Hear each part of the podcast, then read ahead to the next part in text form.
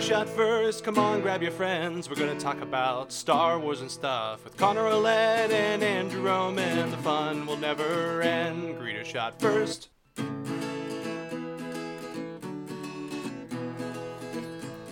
Hey, Connor. Hey, Andrew. So, remember, you know, maybe, I don't know, this could have been 10 episodes ago. We did a Clone Wars before the Clone Wars story. Clone Wars v Clone Wars. Yes. Rumble in the jungle of Star Wars or something like that. Of Utapau. Utapau. Yes, that. The Utapawan. Uta.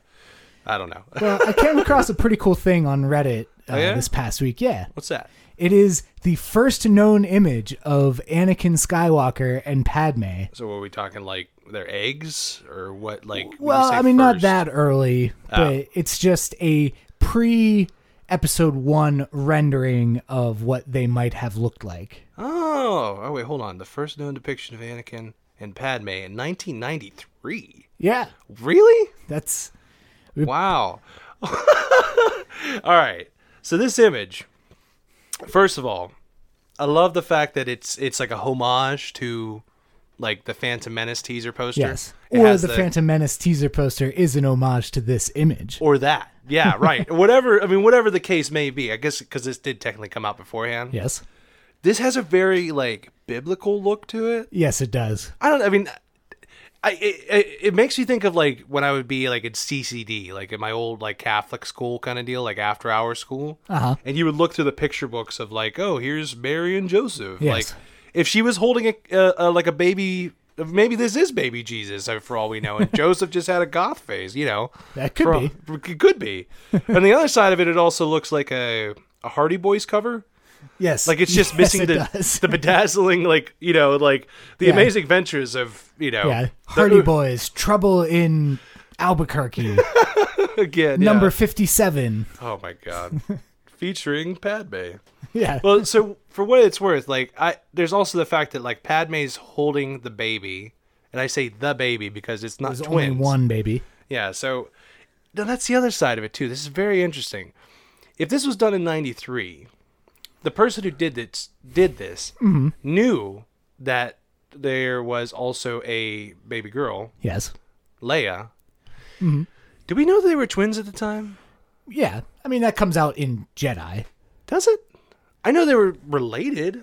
But I Well- don't know if they actually. I mean, now that I think about it, I don't feel like they ever said they were that twins. they're yeah objectively twins Hmm. um yeah no i mean i think there's something there i i think the uh artist actually kind of explains it a little bit Hmm. and um there is an interview in this this uh post that i had shared Oh. um, but they actually like i think he kind of said that well the, uh padme had already hidden leia Oh, oh, oh, oh. That makes knowing sense. that anakin was turning That would make some sense. Interesting. Well, ain't nothing to it but to Utu Puta, everybody. Hello and welcome to Garrido Shot First. My name is Connor, i'm andrew and we're here to talk Star Wars, all things Star Wars, and anything even frickin' related to Star Wars. that's right Especially old images of Padme and Anakin, apparently. yes oh, man. And let me just point out that this picture of Anakin is literally just Mark Hamill with a mustache. Right. Oh God. So yeah, I, I was like, why does he look familiar? So he actually looks a lot like of the EU like drawn renderings of like old man Luke. Yes. It it gives like that graceful aging that Mark Hamill wishes he had. Yes. So you gotta appreciate that. And I also feel like they might have been going for the actor who actually portrayed Vader. Un, you know, underneath they portrayed Vader underneath the helmet. David Prowse. It- was it David that was at the end of Jedi though? Oh, Sebastian Shaw. yeah, like he actually hear now go, my son. Yes. you know, like that guy. Leave me. Which Luke is terrible at following directions. Yeah. And I like the fact that the Anakin slash Vader is like, oh, carry me all the way back out to this like launch pad. Yeah. And then s- he says, oh no, don't take me any further. Like the ramp's 10 feet away, but don't take me up the ramp. You have to leave me. Like, Like- I could drag you up the ramp and we could have this conversation. like I would have to think that with the damage that the Death Star had already sustained, had, had already sustained, like you know, Anakin or Luke probably had to like carry him all the way down the spire, Right, Because right. they're in the big spire, Right. So it's probably like a hundred stories that he carried him down these flight of steps. Uh, yeah, you have to think that like in a situation like that, the elevator's not working. Yeah. they always say to you, "Don't use the elevator in event of fire." And Yeah. this is way more than a fire going on. Yeah. So, I mean, that's and the Death kinda Star dangerous. itself is this, you know, the second Death Star is bigger than the first one, which That's was the also size of a true. small moon. That's also true. This is s- So slightly he probably carried him larger. like four kilometers once he got back to uh, flat surface, I know. and then ten feet from the end, he's like, "Oh no, just leave me here."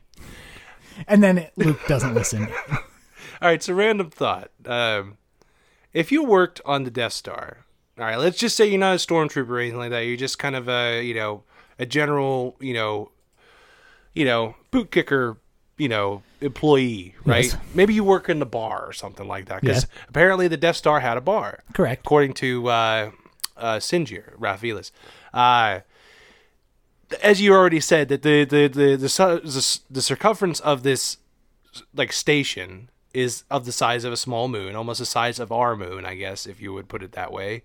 And like, I feel like if I worked there, I would get lost so easily. Yeah, Now, like, they ha- they have to have those maps like you would find in a mall. You- you are here. are here, right? But then, like, instead of just like the first floor and second floor, we're on like the you know thirty thousandth floor or something like that. Like, it's got to get confusing. Yeah, And on top of that, every employee is a number. There's no names, right. Because I mean, it, it, it can't be that simple. And not to mention, it's just a giant circular building as well, so that would also make it hard.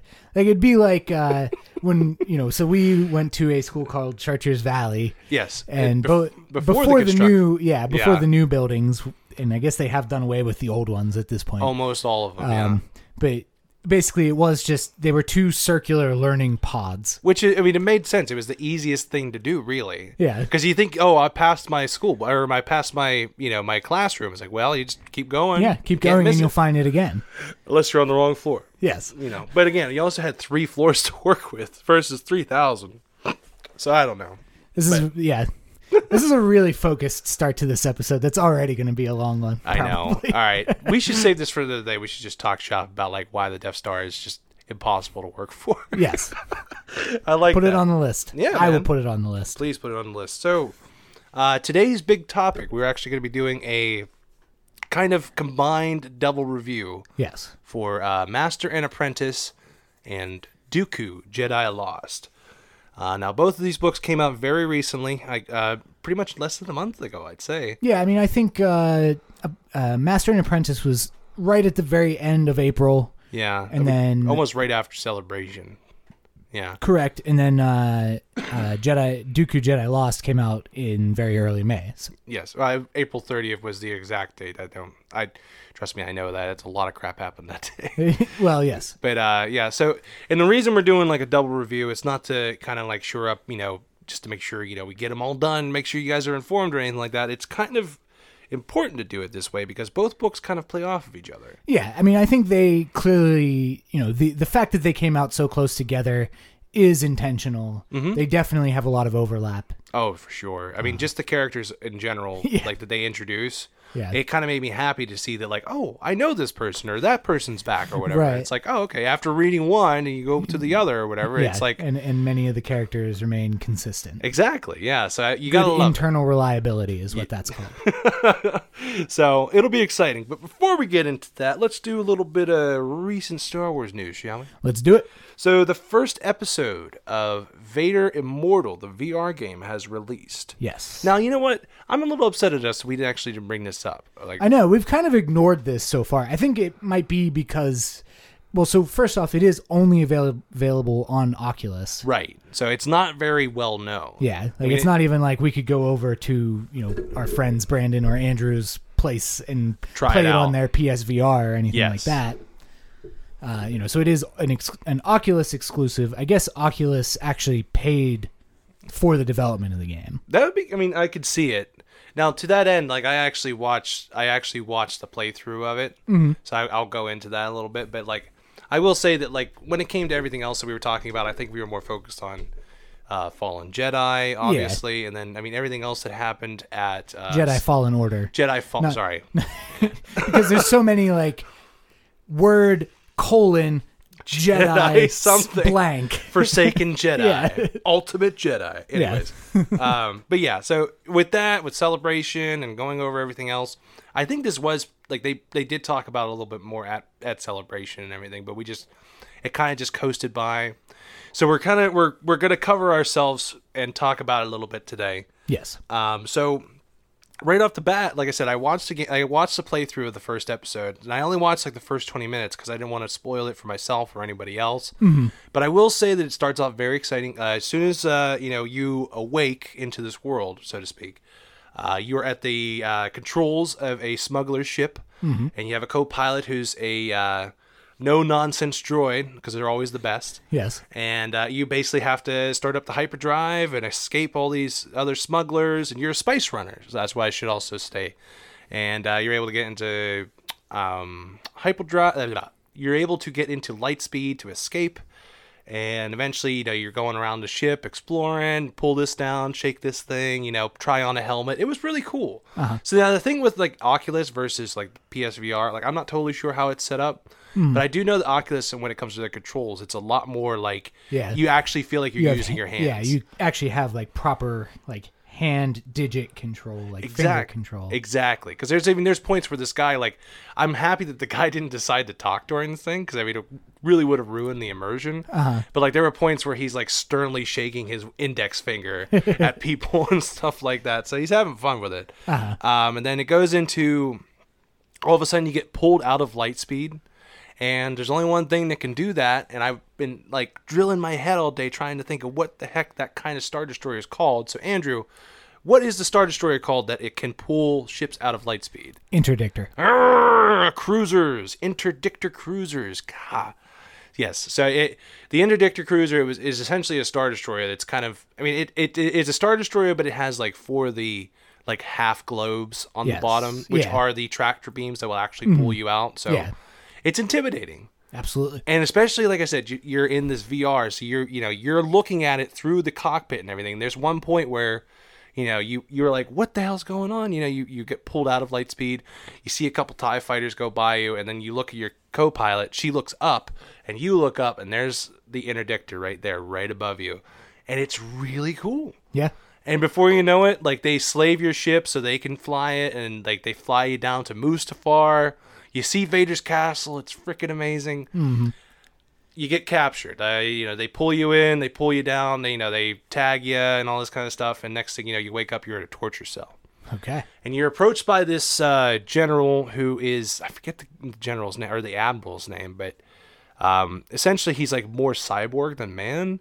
He's he's got like he's it's one of those deals where his like half of his face is more cybernetic than anything else. Kind of like a Count Vidian almost. I don't know if you know Count Vidian, but like all the cybernetics are there in any ways. And he's like, you better prepare yourself. He's like, he doesn't usually take people who like are you know just scared poopless or whatever. And next thing you know, straight on after this admiral moves out of the way, it's a silhouette of Darth Vader Nice. in a white background, you know, with the black, you know, overlay of just his silhouette, just walking towards you confidently. All that mist that s- mysteriously follows him around and everything, like it's just ridiculous. And so he comes right up to you, and he'll go. He's like, "I- "I require one thing from you," and he hands you this like little cube. And we've seen this cube a number of times. It's not the it's, you know the specific cube that we're talking about, but turns out like he's like, I think you can do something with this, and he gives you the cube, and all of a sudden it starts glowing blue, and you pop it open. It's a holocron.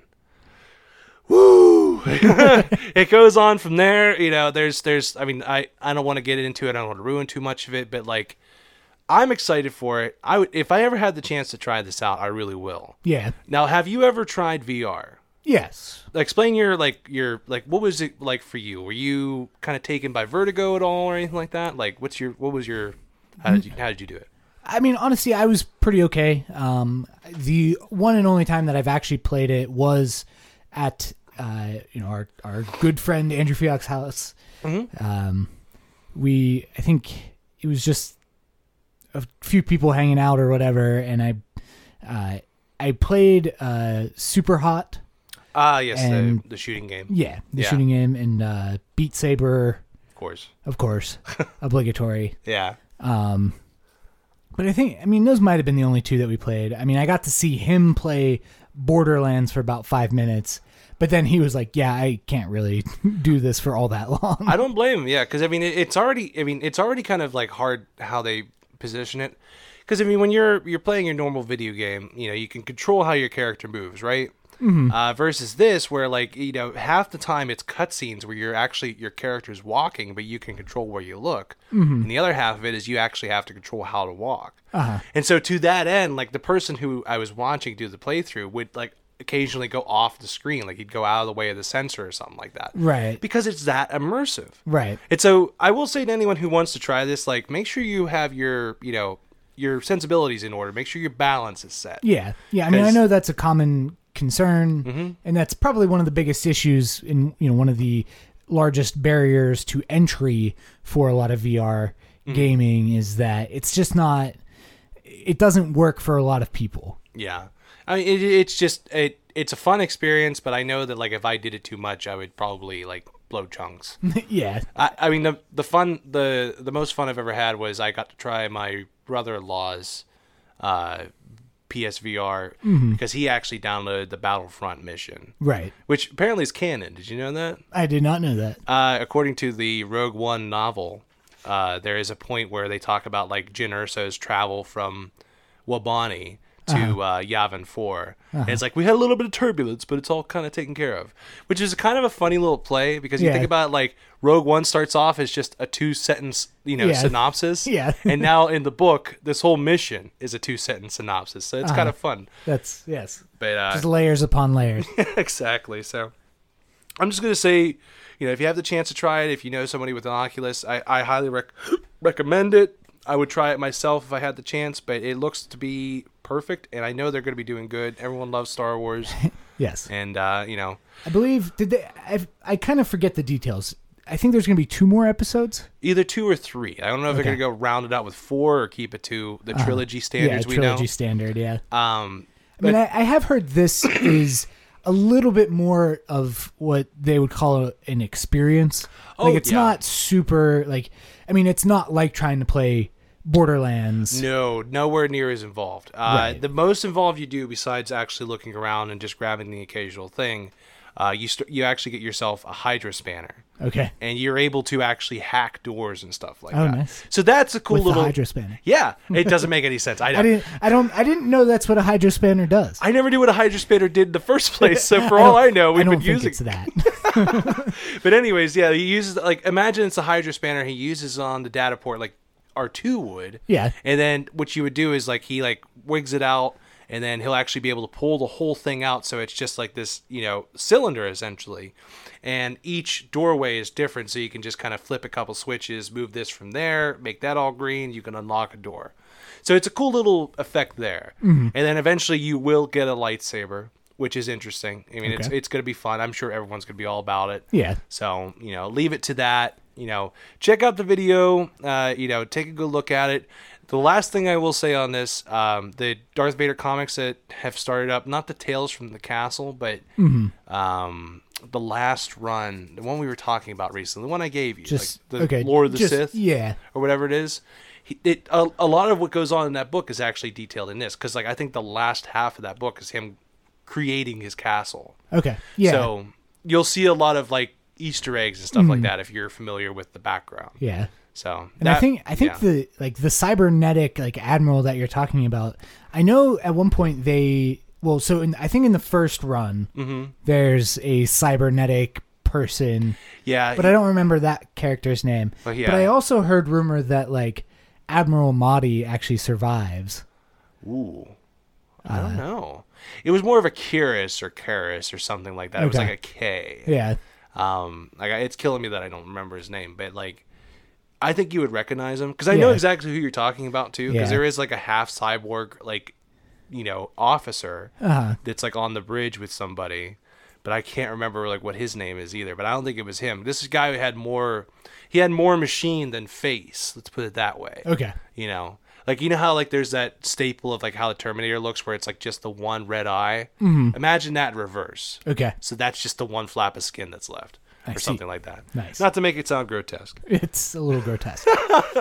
Uh, before we get into the other side, uh, why don't we jump down and talk about the Obi Wan Kenobi miniseries, possibly, Sure. just because the other topics could take a little longer. Yeah. Um, so apparently, uh, Ewan McGregor has been rumored to be a part of a miniseries coming out for Obi Wan, Yes. and I am interested to see if this actually becomes true. uh, I mean, I hope it becomes true. I, I think he he knows as much as everybody else that like if it's gonna be done, it's gotta be done with Ewan. Right. So I mean, yeah, there's no getting around that. Um, I mean, not to immediately jump into my obligatory Star Wars minute kind of reference, but so I now have just started into like the first two weeks of Phantom Menace, ooh, and you know, and one of the things that they constantly go back to is like, yeah.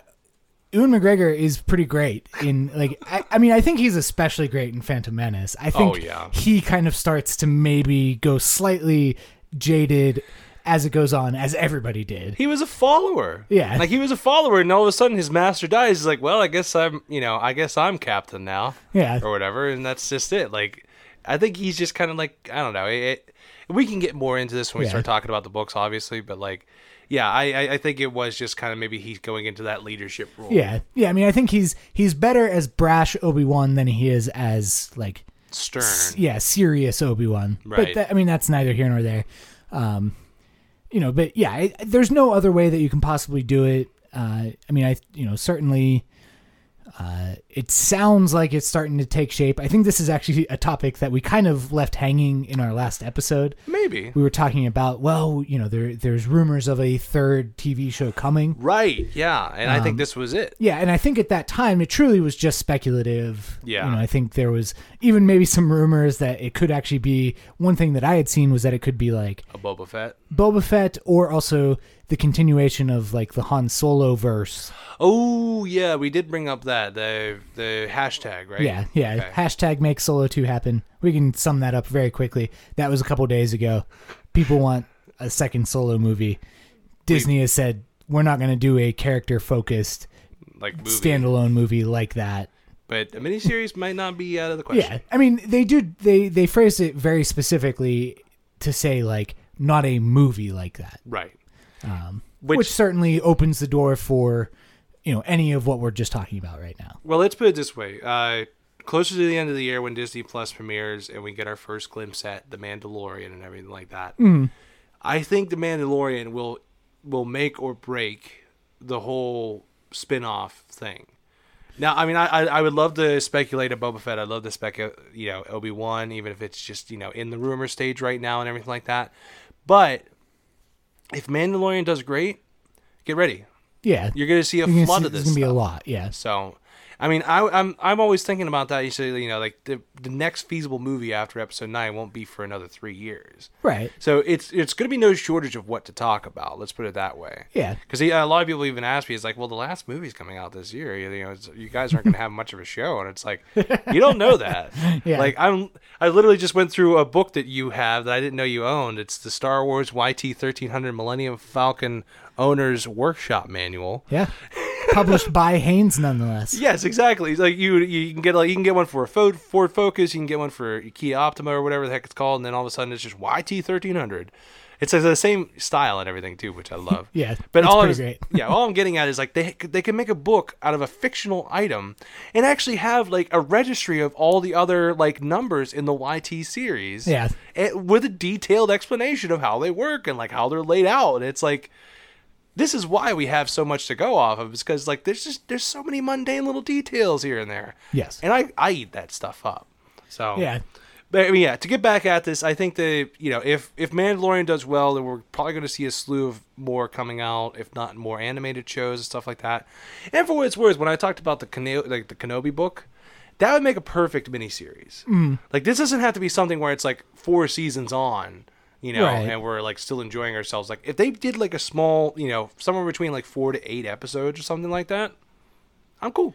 Yeah, and and I do think that's going to be kind of a an, an interesting wrinkle. I mean, I think one of the things that we're going to see, I, I don't believe that there's ever a point where Disney Plus isn't going to have be working on some type of new Star Wars content Right. um, you know but i could i think one of the big questions with mandalorian could be okay can we do a long form Mm-hmm. series like an ongoing series with multiple seasons or will we focus on miniseries and you know and, and, and kind of sh- short-lived events? I mean, it's And I'm not like I don't mean to suggest that oh like Ewan McGregor is going to be willing to sign up for four series of doing an Obi Wan TV show I don't know. in which he can't leave Tatooine at all.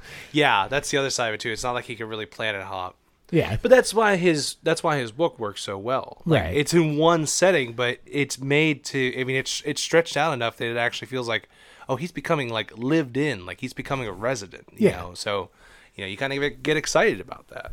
So, all right, I, I like that. Yeah. I mean, I think, I don't know. I believe, you know, there's a certain level of smoke behind this rumor that suggests that there's probably at least a little bit of fire. I would hope so. But we'll, you know, we'll keep at it. Like I said, this is nothing but a, you know, potential rumor. Um, so you know, don't hold us to it too quickly. Yeah.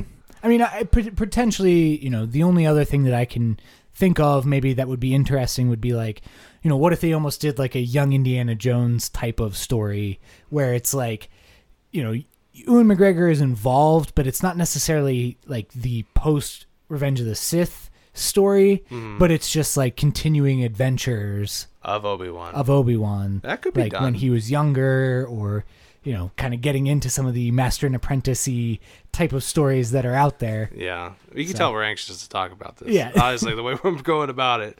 So, well, all right, that, I, I'm I'm all for it. That that would be interesting, an interesting parallel to it too. Got to do it right before he becomes Qui Gon's uh, teacher, so to speak, or uh, sorry, student. Padawan, yeah. Padawan. Uh, okay, so the last bit of news, um, probably the biggest bit of news right now. I actually didn't get a copy of this, 'cause I'm kicking myself for it. I mean, I saw plenty of it. You Yeah. know, uh, Vanity Fair magazine has done a special edition to celebrate Star Wars Episode Nine: The Rise of Skywalker. Yes. The internet community has already started into theories and possible spoilers for the upcoming movie. What are your thoughts on the photos? Have you seen like all like the professional layout and everything? Yeah, yeah. Annie Leibovitz did. I mean, I think they released it's either twelve or fifteen images, something like that. um, and they are unreal. they really are. Like, they're so good. and I, I- I'm almost like worried that like they're going to be spoiling too much. Like they're basic pictures, but at the same Yeah. time, like again, And they could be all out of context or Right, you know right. not actually accurate to what's going to happen in the film. Ooh. well, did you hear the whole stipulation behind the two covers? No. So there's two separate covers for the Vanity Fair. There's one with Kylo and there's one with Ray. Yes. And apparently they kind of go together. Like you put them side by side, and it's one big picture, right? Okay. It's someone put out online. I guess there was a person who actually designed the cover. They said like, has anyone been able to find like the secret that combines the two? And it's like, ooh, and people were going crazy trying to find all the different things. And it was like one s- has the sun setting and the other one has the sun rising. It all makes sense now, you know, like, it, which is kind of true. It was just like, as the sun sets on the darkness, the light shall rise, or something like that. It's Yeah. like, okay, day and night, or something. I forget, when- you know, there's a lot more here and there, and I think a lot of people were like, oh, well, some of the words in like the subtext stand out for something. So like, there was like they were advertising something, and then there was like empire, Yeah. you know, and then like over on the other side, it was another like standout word here or there. So Mm-hmm. it's like, it's a little weird Okay. but the photos are amazing. Um, I love the picture. Like first of all, my favorite picture I think out of the whole bunch would probably be uh, Lando in the cockpit, Yeah. just casual, Chilling. just chilling. Like he almost doesn't. He almost looks like he doesn't want to be there. but I feel like that's because he's like, "What's this young buck doing on my ship?" Yeah. You know, yeah, like- because uh, Poe is there as Yeah, well. he's like, who the heck does he think he is, or something like that. But yeah, he, he's got a good feel to it. And then, uh, I mean, you get your first look at uh, a real first, a good first look at um, uh, what, Carrie Carrie Russell's character. What's yeah. it? Uh, Zori Zori. Zori Bliss apparently, Wow. which we didn't know before that her last name was Bliss. Yeah, but I mean, she looks like she's coming out of like a shady establishment, like a very like bounty hunter esque place. Yeah. I mean, it's called the Thieves' Quarters. Oh God! So there you go. Yeah, but I mean, just the costume alone, like it, it it's total Star Wars. Like it, it's just like a form-fitting like flight suit, and uh, I mean the helmet's cool. Yeah. imagine like a Mandalorian helmet with like almost like a crest on the back. Yeah. Yeah. It's know. almost like the like the Rocket Man helmet. If You've ever Yeah, seen that yeah, movie. that's a good that's a good way to look at it. Um, then we, I mean, before that, like I said, we had the pictures. Oh, is it this is uh, Richard E. Grant, yeah. uh, and Uh, still not blue. Mm. Still not blue. eh, Bow, bow, bow, bow, bow. Apparently, his name is Allegiant, ugh, excuse me, Allegiant General Pride. Oh, that's right. I knew it was something like smug. Yeah. I'm not even trying to make fun of the character I barely even know, but like Pride, I mean, come on, really? Uh, but yeah, I- so he looks like he maybe he's uh, trying to take over, you know, the First Order in a sense. Like maybe he's like one of the higher ups or something Yeah. like that, just trying to ch- like challenge Kylo for Yeah. the I- yeah. the fighting or whatever. Either Kylo or even just uh, uh, Hux potentially. Yeah, Um, I'm you know, I think surprised that Hux made it these many movies. Well, exactly. Hux has survived a long time basically just for being Bill Weasley. like I genuinely feel like, well, we casted this big famous actor, well, fairly famous actor, in in the role, so we're just gonna you know keep him around. Seriously, uh-huh. because if you think about it, like he has a longer career than most of, like the Imperial officers that like Vader ever worked with. So Well, yeah, Vader He's- had a habit of, you know, demoting, choking, yeah, permanently demoting them.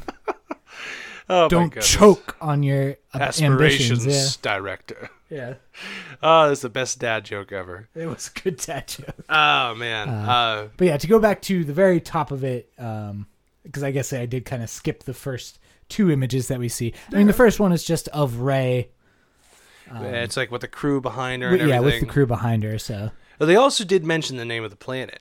It starts with a P. I actually don't have it here. Hold on. Uh, it's like Persona or Pisani. yes, Pasana. Pasana, yeah.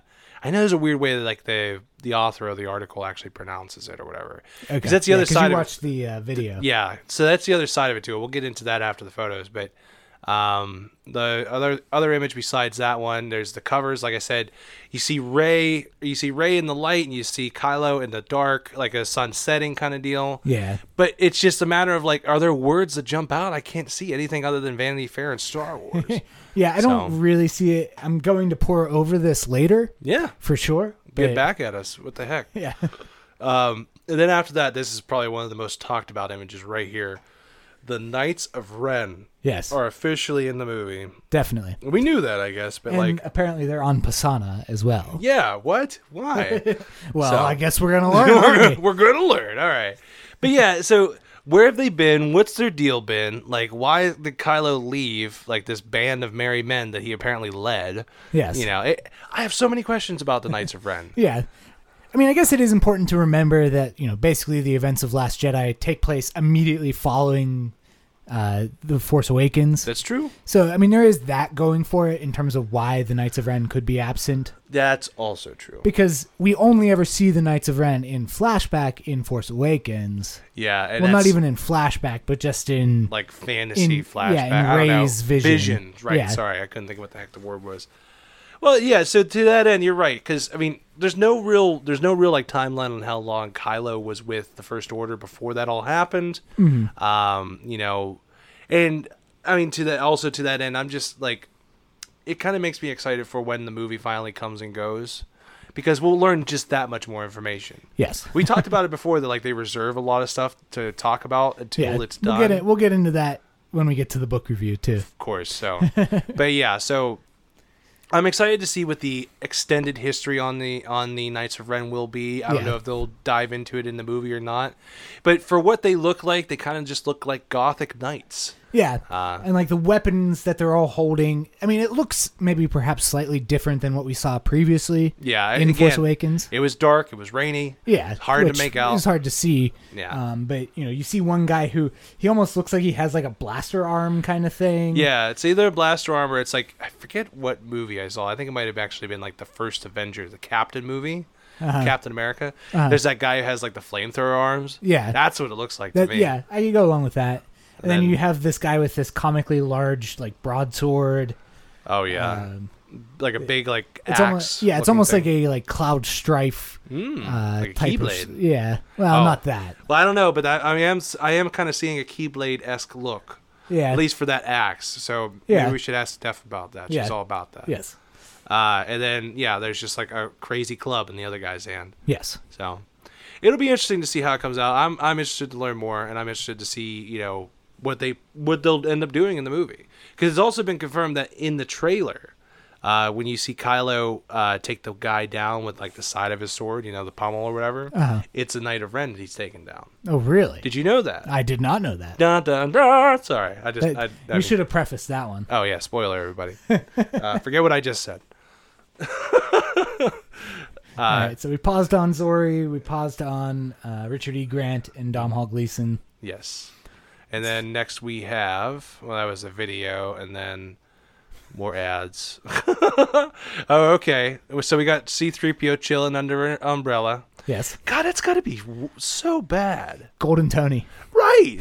oh, I'm sure they're at least much more sensitive to the fact that you know It's- what it's like to wear that costume now, as opposed to when he did it in the desert of Tunisia in Oh, yeah. 1977. oh yeah, you'll be fine. There's no problem. Yeah. It's like heat stroke, what's that? yeah, That's honestly like every time I see them on a desert planet, I, I feel like Anthony Daniels just goes, "He's doomed." Like he he says it to himself, like "I'm doomed," you know, like because I would just feel the same way. It's like why couldn't we do this on a slightly yeah. quar- you know, How about a soundstage? or soundstage? For the, well, you saw videos of him on the soundstage. He falls over like you wouldn't believe. Yeah, Uh, that's the other side of it too. Like he's got to like have so many dings on his body just from like falling all, over Yeah. all the time. Well, So, I know yeah. eventually they were able to do a like stunt costume Ah. for 3PO. Okay. Like even by the time of uh, Jedi. Well, good. yeah, was- he he kind of needed that. Yeah. All right. So, anyways, you have C-3PO. You got looks like uh, Ray and Chewbacca behind him. Yep. And it's just more crew hanging out doing Yeah. their thing. This I mean th- and uh, Finn is in the image as well. Is that Finn? That's okay. Finn, yeah. I couldn't tell. He has his face turned away. Yeah. And uh, yeah, I mean, it, it's more more of the same planet that they're on, more of the desert planet. I think she was just shooting. I think for she that was day. in Jordan Ah, is what okay. it is. Yeah. Like she went to Jordan to get these images. Right. And then what else do we got? Another- one of C-3PO Yeah, another one with Golden Tony and BB-8 hanging out. and BB-8's there. Oh man, the horses, the well, whatever the beasts are called, I don't know what the heck they're called, but Yeah. the one shot of um, uh, what's her name? It's Jaina. Jaina. It's pronounced Jaina. That's all I remember. uh, yeah, so it's Jaina and Finn. They're riding these like horse-like beasts of burden. Yes. Uh, I mean, for what it's worth, I think they actually used real horses, and they, you know, they do what they usually do and throw green screen on top of their face so you can mull it up. But Yes. these look like really cool beasts. Yeah. These look awesome. And, Jaina like, is holding a bow and arrow. Yeah, like an actual bow and arrow. like That's- this it's not just like a Wookiee bowcaster. It is No. a bow and arrow. That's pretty cool. Yeah. I imagine and like people just her would- pose is like unreal. Yeah, she, you know what she kind of looks like? A Dothraki blood rider. Yeah. Yeah, man. Go along that's- with that. Yeah, I'm, tell- I'm telling you. Uh, and then uh, yeah, Ray or Finn's looking cool. And then this is probably the next biggest shot right here. Right. We got- Which it could be out of, again, I'm I'm not saying it is out of context, but it could be out of context. Oh, for sure. Like this is probably shot on a green screen because I don't know how like I don't think Annie Leibovitz was like standing in the rain to capture this picture. they were just standing on the coasts of Whale or something like Yeah. that. You know, just like, all right. So the, the image is of Kylo and Ray going head to head in what looks like just a tsunami. Yes. essentially, like just a lot of rain and a lot of running water. Um, I mean, theory wise, you'd have to think that this hap- happens like near where the second Death Star might be located. yes. Exactly, because you can see that they're standing, quote unquote, on something made out of metal. Yeah, and it's maybe- kind of like a gunmetal finish. Yeah, almost a Dunium finish. Maybe. Yes, you could say that. if we could say that. But I mean, just the way that the the color of the sabers are illuminated, like it, it's perfect. It's it's it's Yeah. breathtaking. Like Yes. you know, it. This is an image you should have as your background. It is the image I should have as my background. I'm just I might saying. make it the image that I have as my background. No, Oh, I mean don't yeah, not, don't don't change it on my account, but still. Uh, all right, so then we have the running shot here. Yeah. Uh, now this is what I said before. It looked like they were like riding in like a, a boat or skiff in Yeah. Mm-hmm. the trailer, and so this is like more of that shot. Yeah. and- So and you can see that it is a practical effect. It's not CGI. yeah, so They that's are a- in the desert of Jordan, like riding on the back of what looks like a you know the chassis of a dune buggy i guess yeah, exactly. That's Oh, exactly man. the way I would describe it. that's so cool That is awesome. I mean, like I mean that is one of the things that makes me super excited for this movie. i agree i agree That it's all in camera, or at least most of it is in camera. All right, and then this is the image we started talking about, which was Lando, Chewie, Poe, and BB-8, as well as Dio. Yeah. I keep forgetting about Dio. He like sneaks in there. Yeah. but everyone's so excited to be there, and then there's Lando, just kind of like, "Mm," He does. I think he's like, why are there people in my ship? basically, what have you done to my ship? You know, please stop punching holes in my ship. That's that's basically what he's saying. right Yes, pretty much. And I think there's, yeah. there. So- Hmm. Okay. So then we have like these alien people who are the native, like they are native Jordanians Mm-hmm. who are also natives portraying natives of Pisana. Right. So we actually talked about these characters before. Like when we Yes. first talked about like the cast photos they premiered. Yeah. Um, yeah, like the the pickup shots or reference images. Yeah, like I, I, I made a, a passing joke saying that these were like extras from the holiday special because they kind of looked that way. Like yeah. at least one of them's in a solid red robe. Yes. But otherwise, you know, it's just a variety. I mean, like a variety of different colors, kind of like a tannish colors. But Mm-hmm. um, the alien species that kind of have, I, I can't tell if they're like tentacles or tusks. Yeah. Looks more like tentacles, like I some would kind say of yes. feelers. Like they all point kind of different directions. Like they Yeah. look pliable. Yeah, so if anything, that might be what kind of creature they are. Yes. But uh, you know, they- they're supposed to be like a very peaceful race or something. I think they're supposed to have a common enemy in the First Order and help the Resistance or something like that.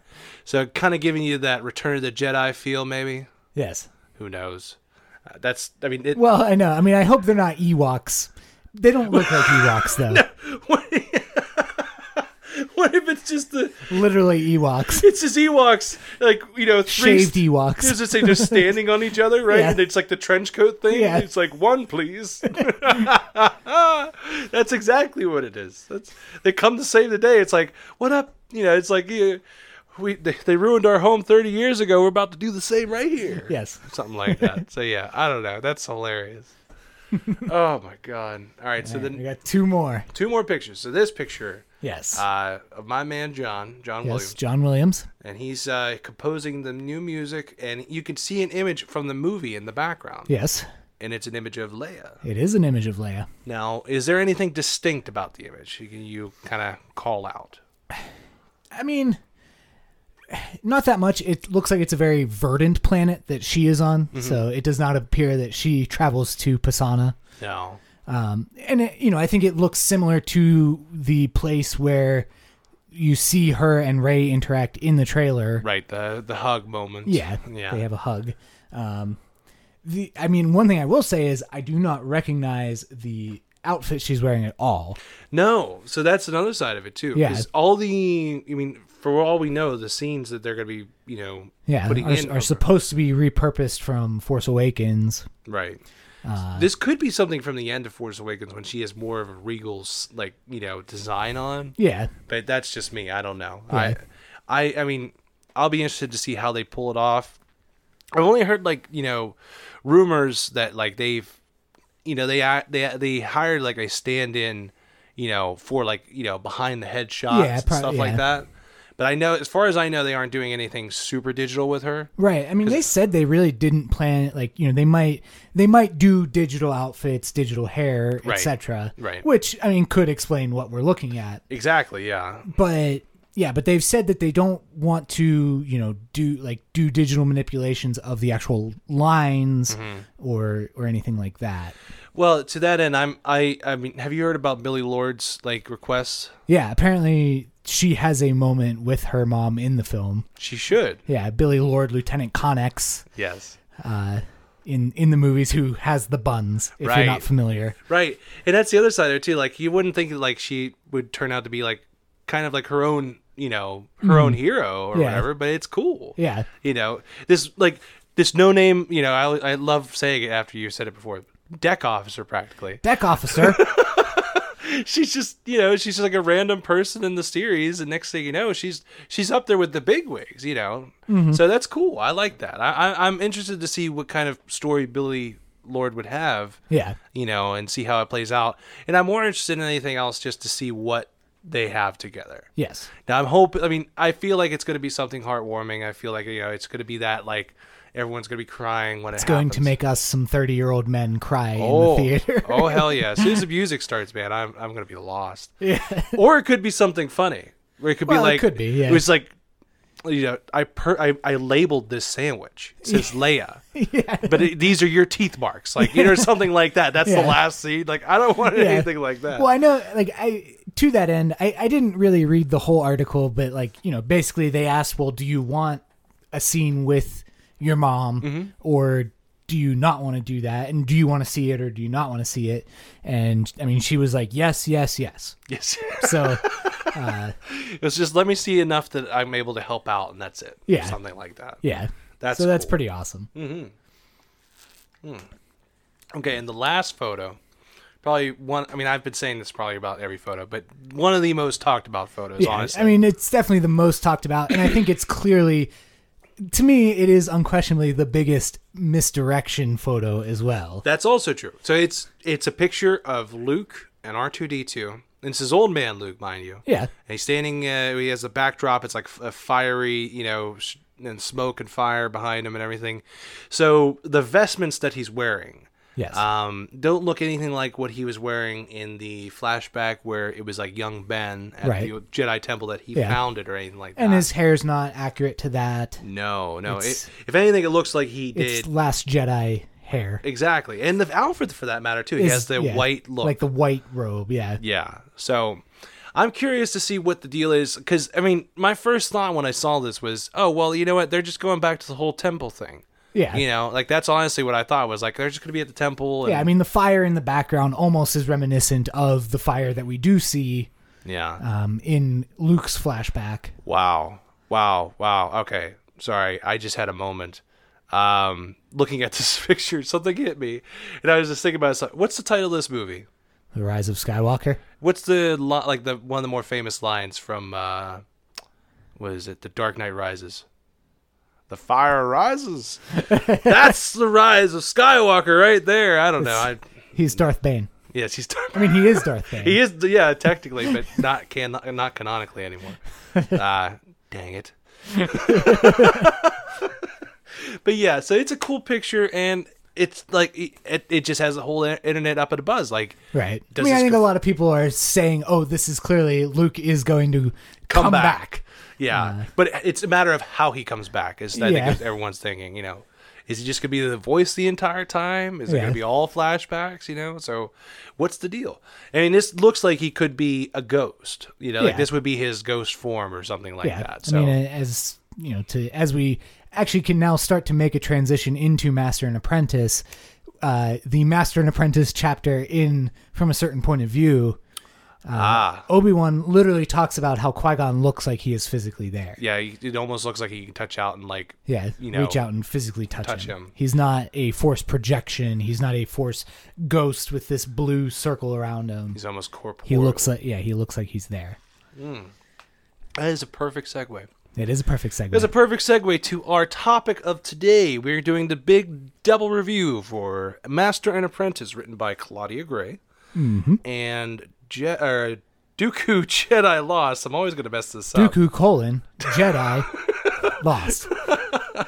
And that's written by uh, Gavin Scott. Cavin Scott. Cavin Scott, sorry. Um, and so let's just kind of dive into it. Like, I, I honestly, I, I know we're going to be talking a lot about this. So let's kind of just go over a little bit of the first book. We'll go over a little bit of the second one, and then we'll Yeah. just kind of talk why, you know, Yeah, absolutely. why they're connected. You want to like read your little synopsis for Master and Apprentice? I could do Jedi Lost. Sure. All right, let's do it that way. So, the synopsis for Master and Apprentice. It's a bit winded, so just stay with me. An unexpected offer threatens the bond between Qui Gon Jinn and Obi Wan Kenobi as the two Jedi navigate a dangerous new planet in an uncertain future. A Jedi must be fearless warrior, a guardian of justice, and a scholar in the ways of the Force, but perhaps a Jedi's most essential duty is to pass on what they've learned. Master Yoda trained Dooku, Dooku trained Qui Gon Jinn, and now Qui Gon has a Padawan of his own. But while Qui Gon ha- while Qui Gon has faced all manner of threats and danger as a Jedi, nothing has ever scared him like the thought of failing his apprentice. Obi Wan Kenobi is a deep has deep respect for his master, but struggles to understand him. Why must Qui Gon so often disregard the laws that bind the Jedi?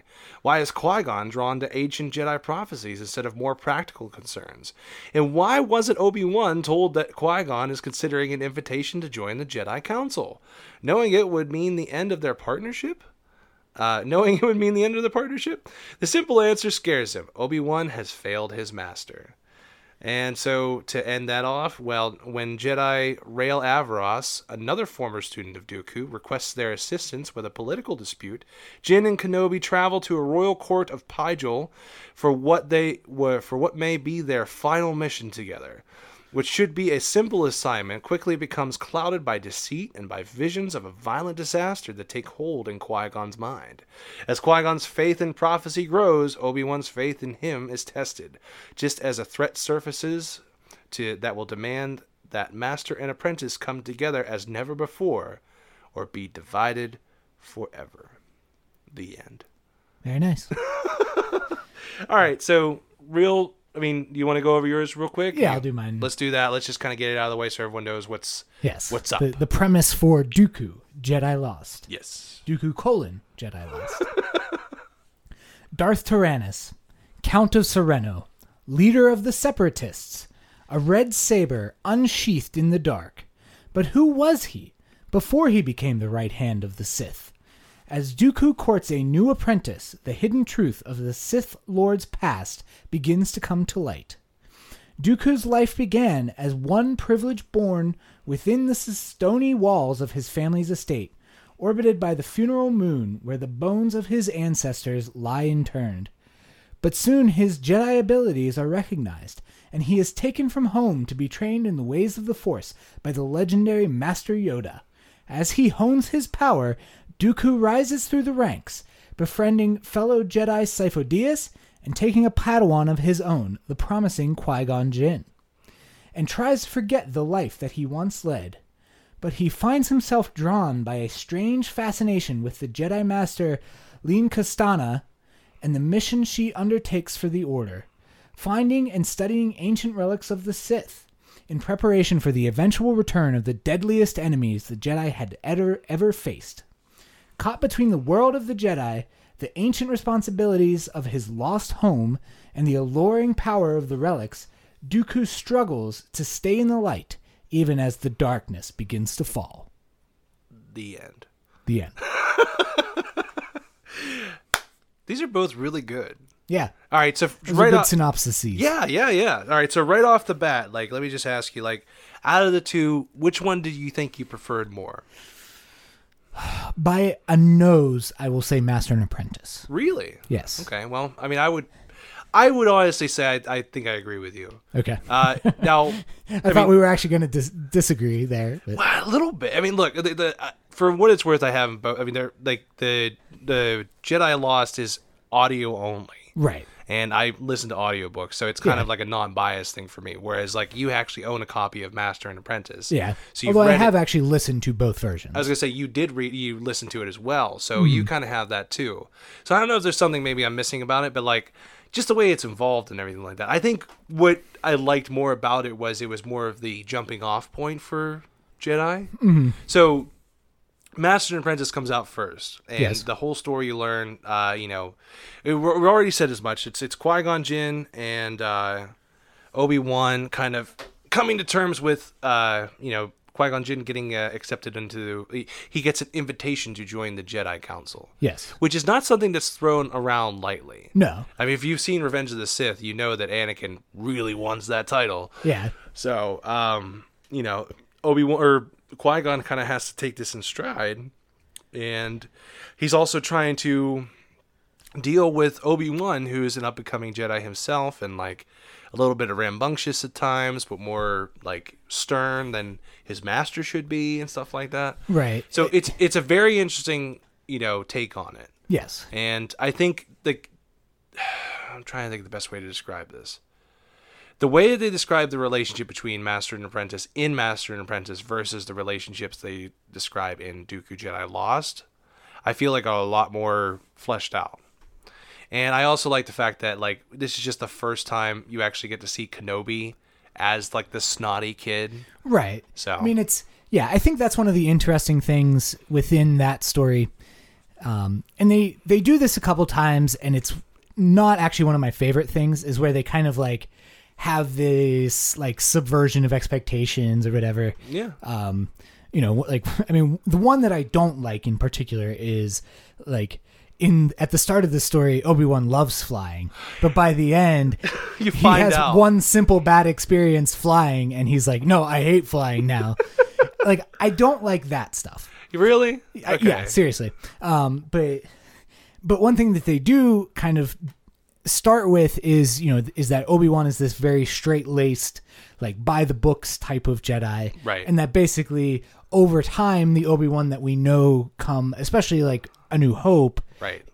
kind of comes to fruition within the novel because he kind of learns from Qui Gon that you have to have like a little bit of flexibility. To get stuff done. Yeah. Yeah, that, that that's ex- that's exactly it. Like they both feel like they're failing their respective partner. Yes. Yeah. So that from that I love because it's I mean, we already learned as much from Yoda that failure is often the best teacher, right. right? So it just it just shows that they're both like they both want the best for themselves and, you know, their partner. And it's just it's just this whole back and forth of like, man, I, I really hope I didn't upset him or, you know, this or that or whatever and stuff like that. And it's just interesting Yeah. and like I kind of did like the flying thing. I kind of laughed about it because they were like, I, he's like, Qui Gon makes it like a nod at it at the beginning. He's like, I know how much you dislike flying or whatever, and he's like, I love flying, and it's like, what? yeah well that- yeah that's just well okay so that part i enjoyed but then like the fact that by the end he actually does hate flying Right. is what kind of was like no that's eh. like the first joke was perfect like we don't need to see within the course of this mission like how this- he learns to not like flying Yeah, he's a good pilot for what it's worth. Like it, when we talk about our pilot draft, like, I never really even thought about it. Yeah. But, like he is able to outrun, you know, the concussion missiles from Django in a Yeah. in an asteroid in an asteroid belt. field yeah. So like no, that's like that's no small feat. absolutely So, but yeah, I, that, I think that's exactly where he goes. Blast! This is why I hate flying. Like Yeah. that, that was where the line came from. Yeah. So it was fun stuff like that. But yeah, like the the charming little relationship they had, it was definitely it was definitely really cool.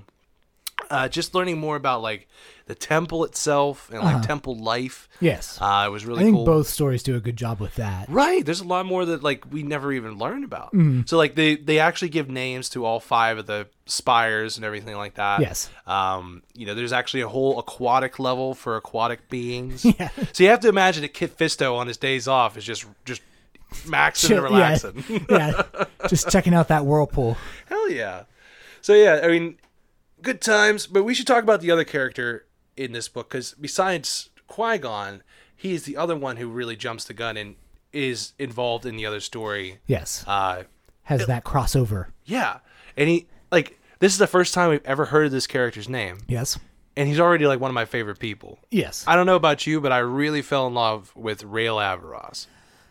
yes and no. I mean, Okay, go ahead. obviously, like, I mean, so I think, so one thing that I'll say, and and I don't mean to kind of get off topic a little bit, but you know, one of the things that I think is really excellent about these two stories is that they're kind of parables.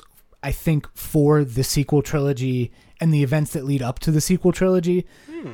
like you know, there's kind of this decadent decay that we see on display Okay, you know we start to see some of the cracks and fissures in the new Repu- or the old republic and we start to see some of the issues in the jedi order right.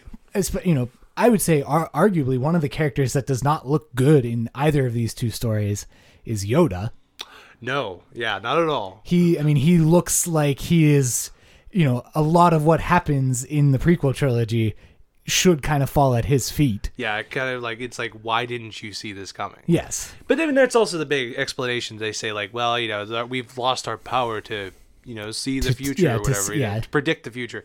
But at the same time, that we can get into this, I guess, now. But Cephodias, Yes. uh, he's you learn in the book that he is he's gifted with like foresight. Yes. essentially, like it's a rare trait now for Jedi, Mm-hmm. but he has them, and he has it almost to a debilitating point. yes Like he actually has episode like episodes where he Yeah. almost has like seizures. Yeah, he yeah he basically is mentally unstable because of it. it's insane.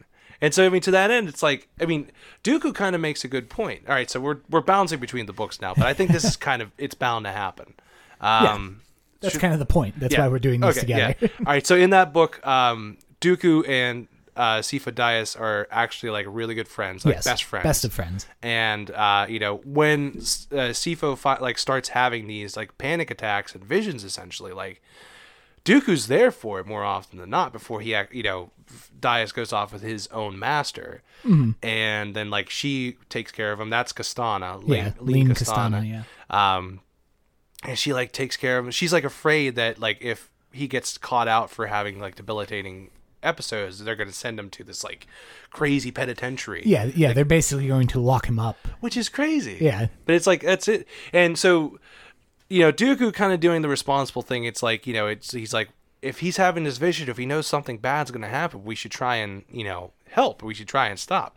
Not so much. I mean, like definitely Dooku's like a demanding person when it comes to that kind of thing. And I understand completely where they're like you don't want to control the future, but it's like if we can change this for the betterment of man. Why not? Yeah. Or the benefit of you know live you know living beings. Mm-hmm. Man doesn't have to be specific, I guess Yeah, um you know so it, it offers up that thing and, and it's like going back and forth between these books like when i was you know going over them again before we had this pod it is that like you just see you see it go both ways you know you can see where the le- like the road leads to darkness and the other side leads to hopefulness and like you know camaraderie and all this kind of stuff so yes. um But but so to kind of get back to the real Avaros of it. all. yes yes rail Um, I mean, he like I definitely like his swagger. I mean, he's he is definitely a callback to a you know to an expanded universe Jedi. Where Wait, is it are you thinking of all right go ahead well, I mean, there's many. I mean, uh, maybe pretend like specifically, I would say like a guy like Kip Duron. Yeah, yeah, maybe. maybe. Sorry, I, I I actually got like the next two books in line. Okay. And uh, Jaina and Kip. Uh huh. Yeah. So I'm not gonna say it on there because I don't want to ruin it. But like, I was kind of like, whoa. Yes. Uh-huh. so yeah, Yeah, but I think he's a good like you know he's a good analog to that type of character where like he's a Jedi but he kind of has this like you know lone warrior mindset, this gunslinger type of mindset where Right. like he he's not willing to like he is a Jedi in name and in practice, but he doesn't necessarily follow the code by any stretch of the imagination. no, I mean, in, in any like, I mean, in both in both iterations between Jedi Lost and Master, Master and Apprentice, when Rail's brought up, like, sometimes for the most part, he's like smoking death sticks or Yeah. cigaras. Yeah, getting Um, drunk. getting drunk and getting laid. Like Yeah. it was like that was like kind of jarring the first time they brought it up in the book, where it was like, oh, he just has this chick in his bed. It's no big deal. And I'm thinking to myself, like, that's how you get to the dark side by getting booty, bro. Like well, at least in the old republic anyway. the old republic, right? Yeah, you know. But like, I mean. Rail had a he had an answer for it, Yes. you know. I mean, I, if the, if Jonathan Davis didn't already do like a good job, and like Mark Thompson in the other book did a good job with his voice and everything like that, I can kind of see him being like a, a Matthew McConaughey kind of Yeah. like Jedi. He's just No, like, I'm- hey man, That's almost like the way that I envision him, though. Like I kind of Right. like this like rugged handsomeness that you know you can't quite define. the- It's either like beach bum McConaughey, Yeah. or just Jeff Bridges the dude. Like honestly, well, yeah. like it has he that kind flair. of walks between. Yeah, he kind of walks between those two. Uh, those two uh, personas. It's so I mean, but that's what I, I think I loved about him so much is just because he's just so far from the, you know, from what you know. Yes. And I mean, he plays a big part because we said as much that like he's a former student of Dooku's, Right. And uh, you know that plays a big part for his relationship with Qui Gon Jinn, how they're able to know each other and everything like that. Mm-hmm. And there have been inst- instances where like they've learned from each other, Qui Yes. Gon and Rail. Yeah. and so he yeah, just- and I loved their dynamic. Right, yeah, like the it big almost, brother thing. It almost made Dooku feel like completely superfluous. oh my god, right? Uh, yeah It's, like especially actually i would say in uh dooku jedi lost like Yeah. the interactions between rail and qui-gon i thought were more important like almost than anything that dooku had to do with either of them individually Right. I mean, Dooku, I think at that point was definitely a lot more serious. Yeah. Like he was, he was already like ambitious and whatnot, like when he was younger, but he got much more cool, like calm, cool, and collect. yes I think once like Rail was already through training and he was on to Qui Gon and everything. Right. So it's but I- interesting. yeah but so anyway to kind of go back to that parable of how these stories i think I, i'm not going to say that they foreshadow what's going to happen at, in any way but uh, as i say i think they're a good analog for some of the behind the scenes events that we haven't seen of the interwar period between the original trilogy and the sequel trilogy That's a very good point. I mean, specifically, there- there's one point where uh, Dooku will actually like run into Senator Palpatine, Yes. who's he like I think Rail actually introduces the two of them, they- I- yeah, he does. which is hilarious. But um, you know, I mean, Dooku's already like giving like summits to the Senate and like saying like why aren't you acting for Sereno and stuff like this. Like he's already throwing that deceit out there. yes Now, to get at that, um, how do you feel about Dooku's story now versus what you knew bef- about Dooku from Plagueis, like from the Plagueis book? Like, are you happy with how they changed it around? Are you upset that they missed anything? Like, what's your deal? Well, so I guess that kind of goes in a couple of different ways. I mean, first off, they're not actually that totally dissimilar. Not really, no. I mean, I think there's this. I mean, certainly the circumstances of Dooku Jedi Lost are a little different than Plagueis. right. Uh, You know, the actual physical events that lead to Dooku renouncing the Order. Which was, yeah, it's it's a lot more. I mean, it makes a lot more sense, I guess. Yeah, actually, 'Cause- I think it's stronger than like his motivations are far clearer in this. Oh, for sure. Well, I mean, like they, there was just like I think what they said in Plagueis was it was just like he's had, uh, you know, uh, he's he's been on the outs, like on the outskirts of, uh, you know, politics and stuff like that. He's kind of been outed. Yes. And so he's just like I think even at the end of the book or whatever, there's one point where he's like, I've been giving thought to you know leaving the Jedi Council or whatever, it is, Right. you know, stuff like that. But- So Like, but overall, like I think his disillusionment is very similar. right, right, right. um, that he's just kind of like I, you know, I can't believe the inertia of the order. Yeah. And You, I mean, you can see where his displeasure comes from and everything like that. We talked about it already before. Uh, Sifa Dyas is having these visions. Dooku wants to do something about it, and the and the Order can't make up their mind about it, so he's Right. more headstrong about it and does something himself.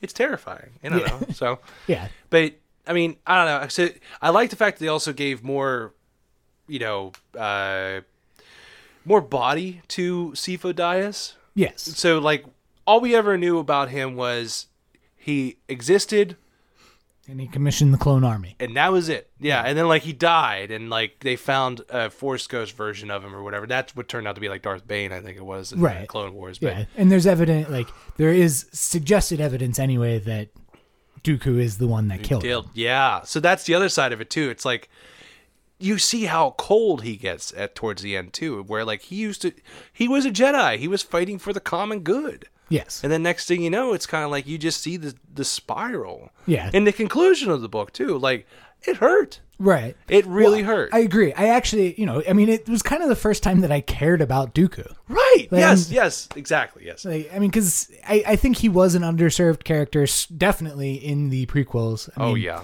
You know, one of the things uh, when you watch like Attack of the Clones, like he doesn't actually. He's supposed to be the big bad of the movie, and he literally doesn't appear on camera until like an hour and a half into the movie. I feel like have you gotten to that point yet on Star Wars Minute?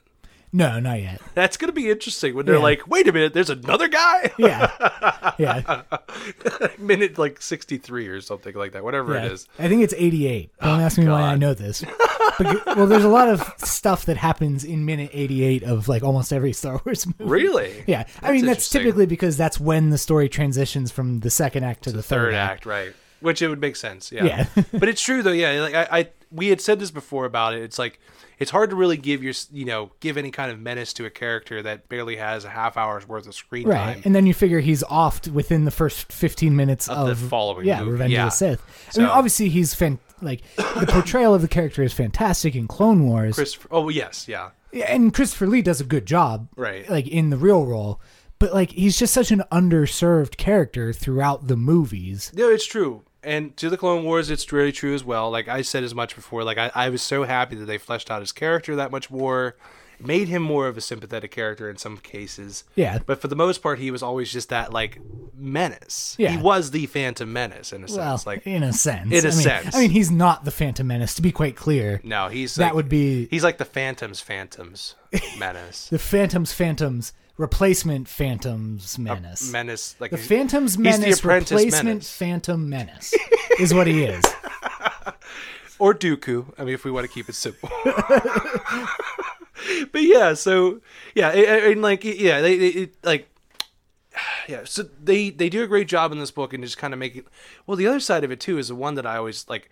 Evil will call me out on this when I try and tell her like how the Jedi operate. It's like, well, they take you while you're kids. You know, they take you while you're a baby essentially because that way you won't have any ties. And she would just always go like, "That's really like that's like terrible," and I'm like, Yeah. yeah, it kind of is. Yeah, but you know, you get to be a Jedi, so what the heck? uh, and I mean, you kind of get to see that side of it, like the ramifications, because Right. just Dooku going back to his homeworld, which he didn't even know was his homeworld. Yes. Not, I mean, not to mention just running into like his sibling. Mm-hmm. You know, and I'm I'm not really giving much away with this. I'm just saying this is like how the plot starts. Yeah, I mean, it's literally in the first 15 minutes right of the story. and it's just like just that whole idea of like imagine yourself in that situation where like for the first 12 years of your life the only thing you've ever known is these pe- these men and women around you who can do these great feats with their, just their hands you know make Yeah. things float or whatever and it's like this is all i've ever known and then you actually find out that like no this is actually where you're from Yeah. and let's not forget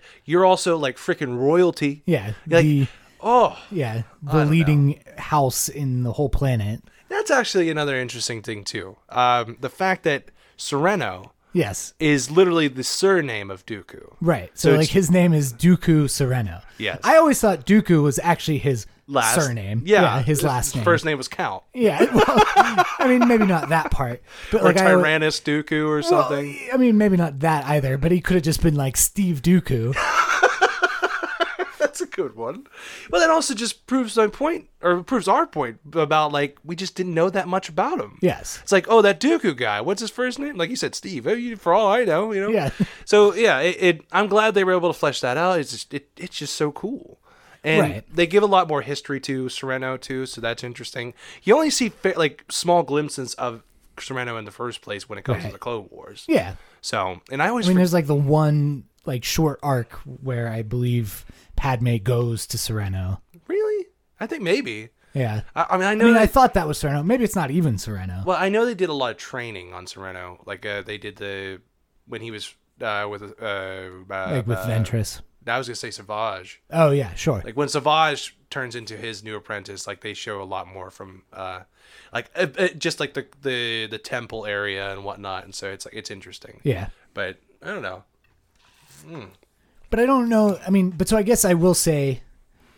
Well, no, never mind. I'm not going to say what I was thinking of saying. Okay. I just don't want to like kind of give it away. But you know, again, I keep going back to this parable of the future potentially. Right. You know, and I think there's potential. There's some interesting parallels between I think Dooku and Kylo potentially. Ooh. Okay. um, you know, I, I think this is a character that, because of the pressure of who he is, like it's almost it feels almost an inevitability that the pool of quick and easy fame and success would grab hold. Right. So maybe I mean So I mean, I'm not saying oh this is going to you know that foreshadows what's going to happen to Kylo Ren. Honestly, I don't think it will, but I just think it's a nice little bit of symmetry. Yeah, no, I can see that. Um, it, it things that like it got me thinking at the very least. Not so much uh, Jedi Lost, but uh, Master and Apprentice. I mean, we can kind of finish out with this. I think. Sure. Um, the prophecies. Well, okay. I I got a lot to say about prophecies. Well, there you go. This is perfect. All I'm trying to get at right off the start is just that um, when it comes to Master and Apprentice, one of the big subplots of the book are the Jedi prophecies. Right. The idea of the one true being bringing balance to the Force, right? Yes. We've all heard that one. We all know about it. Turns out there's more. Yes. So let's get into that. Uh, yeah, so part of the basically one of the precursors to the prophecy of the chosen one Mm-hmm. is the prophecy of the what is it, the false crystals? It, the false Kyber. The Kyber False that's Kyber. not Kyber. Yes. Or something like that, right? Yeah. So I, I never knew what to make of that. I never knew if that. I mean, they kind of in, integrated that into the story, Mm-hmm. at least through like Qui Gon's understanding. Yes. But I mean, I have no idea what else that could be, unless they were trying to talk about like it's going to be, you know, the focusing crystals for like the Death Star or something. Yeah. That's I mean, that's the only other thing. I mean, can that think actually of. kind of makes some sense and is an interesting wrinkle within a wrinkle. Yeah, because it's the Kyber that isn't Kyber. And if you know anything about like how uh, Galen did the you know the workings around, like he started off with synthetic Kybers. Yes. Galen Erso did. Uh-huh. So the guy who made the Death Star, if everyone's not familiar. Um, And if you're not, go watch Rogue One. I don't know what you're doing with your life. yeah, dude, seriously. but uh, uh, the one that always caught me off guard, and I've been trying to like interpret in my head, is uh, the the woman who was born of darkness shall give birth to darkness, or something like that. Mm-hmm. I forget the exact way it's phrased, but essentially it says that darkness will bring, you know, will birth somebody who will also bring darkness. Yes. So it's light, dark, light, dark. Essentially, is what they're trying to get at, which makes sense. And then I mean, the most obvious, uh, you know, um, relation to that you could make would be uh, Darth Vader and Padme. They Yes. have uh, Leia, Yes. and Leia would eventually go on to have Ben. Ben, who would go on to be Kylo Ren. So he's the darkness. Right. But I wasn't sure, like, because I was like, I was trying to pay attention to all these, like, you know, different prophecies that kept popping up, and I'm thinking to myself, like, are they gonna work this into Episode Nine? Is, are there any kind of details that Well, we don't know? So, This is part of what I'm getting at. all right, I don't think it's going to be episode nine. Hmm. I think it's going to be the Benioff and Weiss Old Republic trilogy. Ooh, oh, oh, because this is oh, all right. So yeah, Are you- are you saying this because the prophecies themselves are from the old? I think Republic? they are going to tell the story of the time of prophecy in the Old Republic. Wow, that's a fu- that that is a freaking bold statement. Yeah. I like it though. I mean, I think it fits with, you know, I I think it fits in terms of the, uh, you know, Song of Ice and Fire tie-ins, and you know their history with that. Even though obviously in the final season they basically just said, "Screw prophecy, we don't care." Here's some fan service for Oh, yeah, you. Uh, you don't like it too bad. yeah. Uh, Here's more scenes of Arya getting laid. Spoiler. oh my god, we're gonna get in trouble. Uh, Yeah. I did definitely actually ruin that for somebody now. oh, for sure. Yeah, it was almost there. Yeah. um, but Uh, do, do you have any of these prophecies written down? I didn't really write down the ones that they talked about. So the other thing that I'll say, and like I'm I'm not saying this to like set up a one two punch of like, oh, this is what Benioff and Weiss is gonna do, and it's stupid. But Okay. but prophecy is lazy storytelling. Oh, for sure. Uh, yeah. because it basically it just allows for so many fan theories and you know rampant speculation and ultimately normally the the actual like if you actually reveal the exact meaning of a prophecy it loses all of its importance why is it a prophecy then? It's Yeah. just I mean, it's not even a prediction at that point. It's just a statement. yeah But so you're trying you're sitting here, you're trying to tell me that Neville Longbottom's not the chosen one. i mean Have you I'm, seen I'm not gonna i'm not gonna make that argument Have you seen the the charts? The the stats? yeah Have, you, have you seen, seen, the- his glow up Yeah, seriously. Like holy crap. Between him and did you see him wielding the sword of gryffindor I sure did. spoilers Oh my god! I remember watching. I remember watching that movie, and uh, I forget who I was watching with. We were really playing a drinking game with it. And there's just this one point where Harry throws his hand onto Neville's shoulder at the end of the movie. And it wasn't at the end of the movie, but it was like in the middle of the fight. And just looks. He's like Neville, and I remember saying this in my head. It's like you got this, right? And then they just run away. and like Neville's been fighting for the past year, and all of a Yeah. sudden, like his hero comes. he's like, gotta go. Like, Yeah. that's all I, i could believe think in of. you Yeah, you're doing great kid you're the true chosen one, and Yeah. everyone's like, "Is he really?" No, it's not really. It's have you seen my forehead? No, but yeah, uh, but yeah, I mean that's kind of my fear is that yes, obviously both of these two stories rely heavily, especially Master and Apprentice, I would argue, Right. rely heavily on like the notion of prophecy, well, I mean, and to me that feels like it's setting up something down the road. well, see, that's the other side of it too. Like, I know the prophecy. Like they they say as much in the book that prophecy is it's a, it's an old it's an old habit. Like, it's an old habit that's dying real hard. Like they're they're trying not to deal with it anymore. Most Jedi have lost their sense of foresight, uh, you know, and you know, s- seeing visions and stuff, much like Sif or Sif Diaz has done. And I mean, it's just. I mean, it's incredible to think like that's how far out they can go with it. I mean, I, I'm trying to think of what I was going to say. I'm kind of lost now. Um, so prophecies are lazy story writing, but at the same time, we've never seen any kind of prophecy makers in the way of Jedi's. Now, there's been Jedi's who've had visions of the future, Right. possible visions of the future, and Yes. stuff like that. But we've never seen any Jedi's that were specifically like in the prophecy department, Mm-hmm. so to speak. So that could be an interesting parallel. Like, will we, like you say, like will we actually see the birth of these prophecies in real time? Mm-hmm. I'm curious. Yeah. I mean, I'm not, I, I don't know. I, I'm not, sa- as I say, I don't know if that sounds good or bad. I think it's just, there's so much talk of prophecies in these two stories and the way that they overlap that, like, I almost can't help but feel like it is designed to s- provide breadcrumbs for something. I mean, maybe it will impact episode nine. I mean, I kind of keep going back to, okay, so, like, Rail Avaros is really important in these stories. So Right. what what's his parallel? Like, where does that fit in? I, Oh man, like I said, he's just he's gonna show up looking for milk in the Millennium Falcon or something like that. well, that might al- also happen. Like, I almost feel like that character is going to be in episode nine. I would love it so much. I'd He'd lo- be pretty dang old by that point. But, oh yeah. It's like when I was your age, I was getting laid. yeah. Used the Jedi mind tricks. The barmaid on Padgel. Oh yeah, he has more of like a Southern draw, yeah, doesn't he? Southern drawl. It's like, oh, I'll take that lady back to me. I'll run her down like a, I don't know, something, something. I'm kind of drowned. Ugh. All right, let's round this out. Yes.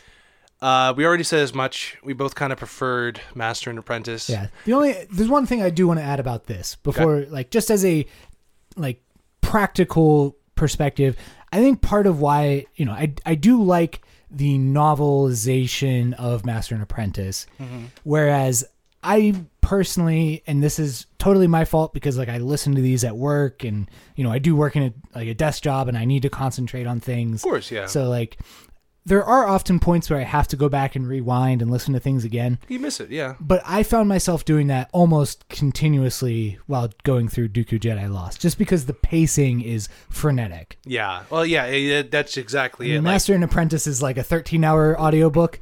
They probably could have done Dooku Jedi Lost in 12 hours, but they crammed it down to seven. yeah. I mean, there's no material to go off of. That's just the script Yeah. itself. But that's Yeah. even to that end, it's like it's still really impressive they were able to do it. Mm-hmm. Now, like, I I I will say up and down. If anyone wants to try this out, I I think we would both highly recommend giving Dooku Jedi Lost a shot. Yeah. I mean, if you've never tried an audiobook, I think it's a good introduction into that. It really is. But I guess just take that with like the one grain of salt that I've offered is that Yeah. it's not the best. Like, if you're in a distractible environment, it, It's not the. it's a tough one to go through.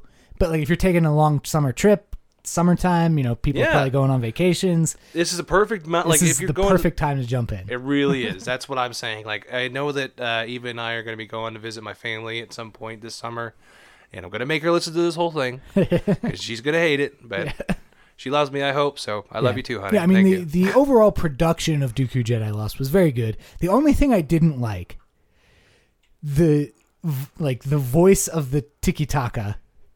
The Tiki Taka. Wait, wait, wait. Was that the one that like had them all wrapped up and stuff like that, or which one No, was the just Tiki-Taka? like the like the dragon. Like beast.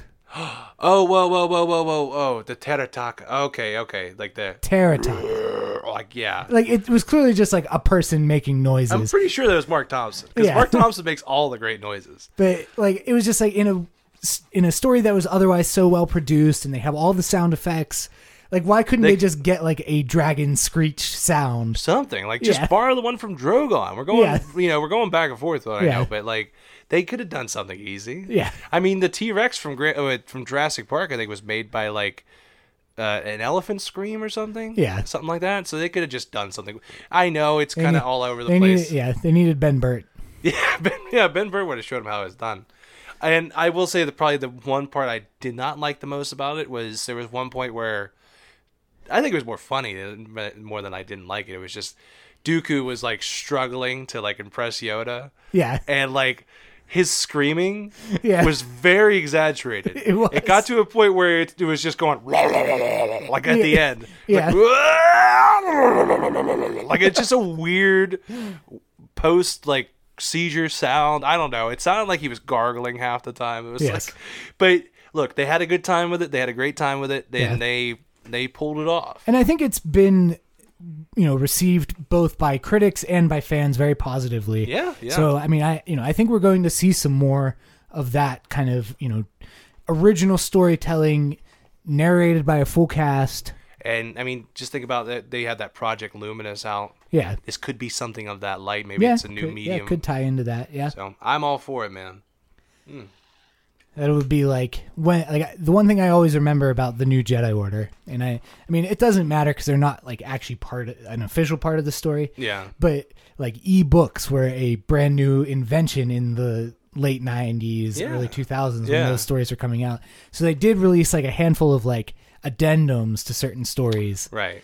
uh, that Turns were- out it went this way. yeah that were only available in ebook form so i could almost see like if this project luminous does prove to be like a series of books Yeah. maybe like this is that this would be the tie-in to that Yeah. I mean, it could be something like they want to see how this did. yeah Kind of base their sales off of that or something Yeah. like that. So it'll be interesting to see. Um, I think going forward, we'll have to keep our ears to the ground and see what uh, kind of pops up out of it. yes But I mean, otherwise, like I said, I know we we kind of put one up on a pedestal versus the other, but we both really liked these yeah books. i mean i think we put one up on the pedestal and then proceeded to talk about the other one more yeah, I know. I'm sorry about No, that. I mean I'm I'm not saying that as a bad thing. I'm just saying that I think they're both pretty sim like they're both of equally good quality. Right, and we talked about the characters enough that like they'll they'll they'll flow into each other. Yeah. you know, we talked about the main characters. That's all we needed to really do. Um, you know, if you want us to talk more about Master and Apprentice, we can come back if you have any questions about it. I mean, I I know we like you said we probably didn't say as much as we wanted, Yeah. but I mean the only other I guess the only other thing that I'm gonna add and sorry Connor, I feel like you're like trying okay. to wrap up and It's I'm all like right. no, we're gonna talk more. I w- talk. What's up? you know, so we kind of, so I did talk about this last time about, you know, sort of the difference between like the new Disney canon books versus like the old expanded universe books yeah, and just kind of the scale and scope of them. right. Yeah, Uh, I mean, I think both of these stories, once again, are very kind of compact. You know, they don't otherwise disrupt potential things that could happen in the timeline. no. I, like I said, the only thing I think that really upset me about these books was the fact that they definitely rewrote the history of Plagueis. Yes. You know, like there was a little bit of wiggle room where I could believe it. Yeah. But then as soon as they started talking about Dooku, I was like, that's it. Yeah. Or even just the fact that it's a different uh, chancellor that they never bring up. Like, right. Because it was somebody before uh, Valorum and it wasn't this person originally. Yeah. That was actually something that was a little bit inconsistent. I mean, I guess what they're establishing is that, you know, Dooku, who is old, like, has Mm. a, yet a different chancellor from uh, Valorum and from the chancellor who is chancellor in Master and Apprentice. Yes. That would, it's just a whole series of things. Yeah. So I'd be interested to see how they pull it off here or there. I mean, I don't know. Personally, I'd still really would like the the Plagueis book to be canon. Mm-hmm. Maybe just you know cut out all the stuff that makes it non canon, but it's Yeah. hard to do now. Yeah, but that's kind of the point that I'm getting at is like, ul- you know, ultimately when you look at these stories, like I think like they were fantastic reads, and Yeah. again, it's like I feel like the subtext in them was very strong. Oh, yeah. um, you know, but they are like, but I also I guess want to kind of preface and say that they're not real big stories. You know, No, like it's no. not like the events aren't going to be like, oh my god, I can't believe this happened or that happened. Like I can't believe they did thing X to character Y. Right? Yeah. Uh, well, it, it kind of bottled. I don't Yes. know. It a way of putting it. It's kind of Yeah. all it all happens in one place. Yeah. I mean, the old EU was better at, you know, they, they weren't saving it, quote Oh, unquote, for anything. No, no, no. You know, they were telling the stories that they wanted to tell and they, you know, they pulled no punches. I forget where the books were. Like as I said, I just got the next two in line, but I know like not even a good chunk of it was on Coruscant, Uh-huh. and then everything else was going on around Coruscant because I think this was like the siege of Coruscant. What I'm reading right now, Uh-huh. I can't remember the name of the title, but I know it's something Jedi. Let's put it that way. That's Oh, what- what a surprise. yeah, that's what all the books Was there a colon in there, maybe? semicolon. I'm almost sure, uh, but yeah. So I agree with that. Nice bottled up and everything. yeah. Go check it out. Yes. Cool. Can I wrap it up? Yes. Cool. All right. Hey, everybody. Thank you for sticking it out with us. I hope you guys enjoyed it. Um, again, uh, with this none of this would really be possible without you guys. Yeah. And uh, we're happy to have you along. Yeah, I just got some kind of more recent feedback in terms of our numbers. I mean- I mean, Seriously. thanks everybody who is tuning in. Checking us out on iTunes, Yeah, checking us out on iTunes, us out. subscribing on the website. on Facebook. Yes. Uh, but you know, if you got a friend out there, a significant other, annoying little brother or sister, or something like that, they like Star Wars. Tell them about us. Yeah. You know, we're trying to do this for everybody, and I mean, for the most part, we start talking. I mean, I feel like we talk about pop culture in general, Yes. but Star Wars will always be our go-to. So just be careful of that. You know, yes. you know, you can have a Harry Potter fan on here. I don't care because I'm a Harry Potter fan too. So Well, I, I don't feel so bad about the Harry Potter spoiler. That was like seven years ago. That's right. Yeah, Neville, you got this right. But yeah, we don't talk about Game of Thrones, I guess, anymore. Oh, Yeah. I'm going to talk about it. It just I'm going to wait, this, pr- yeah, this will probably be the last time. probably. What was I going to say? Well, yeah, make sure to check out our other podcasts on the Reggie's House Podcast.com website. Yes. Uh, Rust Belt Risters is back in action, baby. really? Yes. All right. It's actually Congratulations. thanks. It's actually just me right now. Aw. But Mike and I have been have been talking about you know how we're going to move forward together as well. Um, but so far right now, I'm just kind of getting the the ball rolling a little bit, doing some things that I think are really cool. If you're, I mean, it's very very different from this. Oh, Let me for say sure. that much. Yeah. I mean, it's we really like I really delve into a lot of stats and and kind of actually how to build like game theory models and the like. Uh, that's what I just talked about in the episode that came out the other day. So if you like hockey, if you like stuff like that, if you like the Penguins, tune into that. Yeah. And uh, definitely check out Games in That with our friends Andrew and Brandon. They've always been helpful for us. We Yeah. will try to help them back out. Yeah, they took. they're on like a couple week hiatus. Uh, Yeah, I mean, I- I, don't think they've missed a week ever since they started. They really haven't, no. So- And then they've also been doing side shows with us as well. yeah, So they're doing their best. Like I said, they I, I think they're they're looking for a new format. yeah, kind Or of what have spicing. Yeah, adding some new spice to the mix. That's that's a perfect way to put it. So we'll keep an eye out for that. We'll keep you abreast of it. But anything else, like I said, Star Wars and you know possible Game of Thrones spoilers related, Star Wars. Star Wars. Check us out, man. Because I mean, I don't know about you, but every time I come in here, I have a great time. Did you have a good time? Nope, boring conversation anyway. I bet it was.